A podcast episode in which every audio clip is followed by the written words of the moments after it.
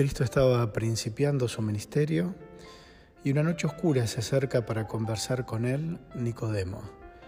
Y allí en Juan capítulo 3 y el texto 3, Cristo le dice, de cierto, de cierto te digo, que el que no naciere de nuevo no puede ver el reino de Dios. Aquella noche Cristo no solo recordó a Nicodemo el bautismo, sino que nos dice en los versículos 5 y 6, de cierto te digo que el que no naciere del agua y del Espíritu no puede entrar en el reino de Dios. Lo que es nacido de la carne, carne es. Lo que es nacido del Espíritu, Espíritu es. Cristo también le hizo referencia al nacimiento del Espíritu.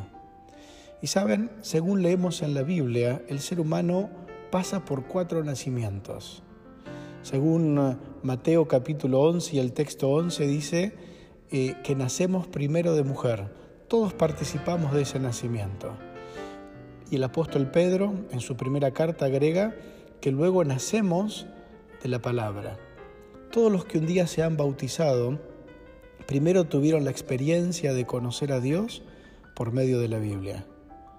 Y aquí Cristo nos recuerda que un día todos participamos del bautismo del agua como expresión pública de haber conocido a Dios mediante la Biblia. Y en esta charla que tiene con Nicodemo, Cristo nos recuerda la necesidad de nacer del Espíritu Santo. Este último nacimiento es el que Nicodemo y todos nosotros necesitamos. La frase nacido de nuevo literalmente significa nacido desde arriba. Necesitamos que Dios cambie nuestro corazón, nuestra mente, ante la búsqueda de Dios, nosotros respondemos estudiando su palabra. Luego que lo conocemos, tomamos la decisión de bautizarnos.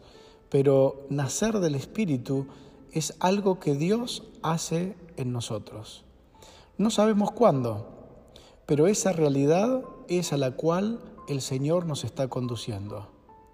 Nuestra parte en el cuarto nacimiento es buscarlo diariamente en oración y en estudio de la Biblia para así darle la oportunidad al Espíritu Santo que trabaje en nosotros. Cuando Nicodemo le preguntó, ¿cómo puede hacerse esto? Cristo en los versículos 14 y 15 le contesta, y como Moisés levantó la serpiente en el desierto, así es necesario que el Hijo del Hombre sea levantado, para que todo aquel que en él cree no se pierda, mas tenga vida eterna. Cuando Cristo es levantado en la vida de una persona, cuando vos levantás tu mirada para cada día contemplar a Cristo, es cuando puede comenzar a darse eh, esta verdad del cuarto nacimiento. Por eso el espíritu de profecía, Elena de Huay nos dice, sería bueno que cada día dedicásemos una hora de reflexión a la contemplación de la vida de Cristo. Debiéramos tomarla punto por punto y dejar que la imaginación se posesione de cada escena, especialmente de las finales. Y mientras nos espaciamos así en su gran sacrificio por nosotros, nuestra confianza en Él será más constante, se reavivará nuestro amor y quedaremos más imbuidos de su espíritu. La oración, el estudio de la Biblia, es la parte que a vos y a mí nos toca para que el Señor nos haga nacer de su Espíritu Santo. Él desea hoy cambiar la mente y los corazones de sus hijos.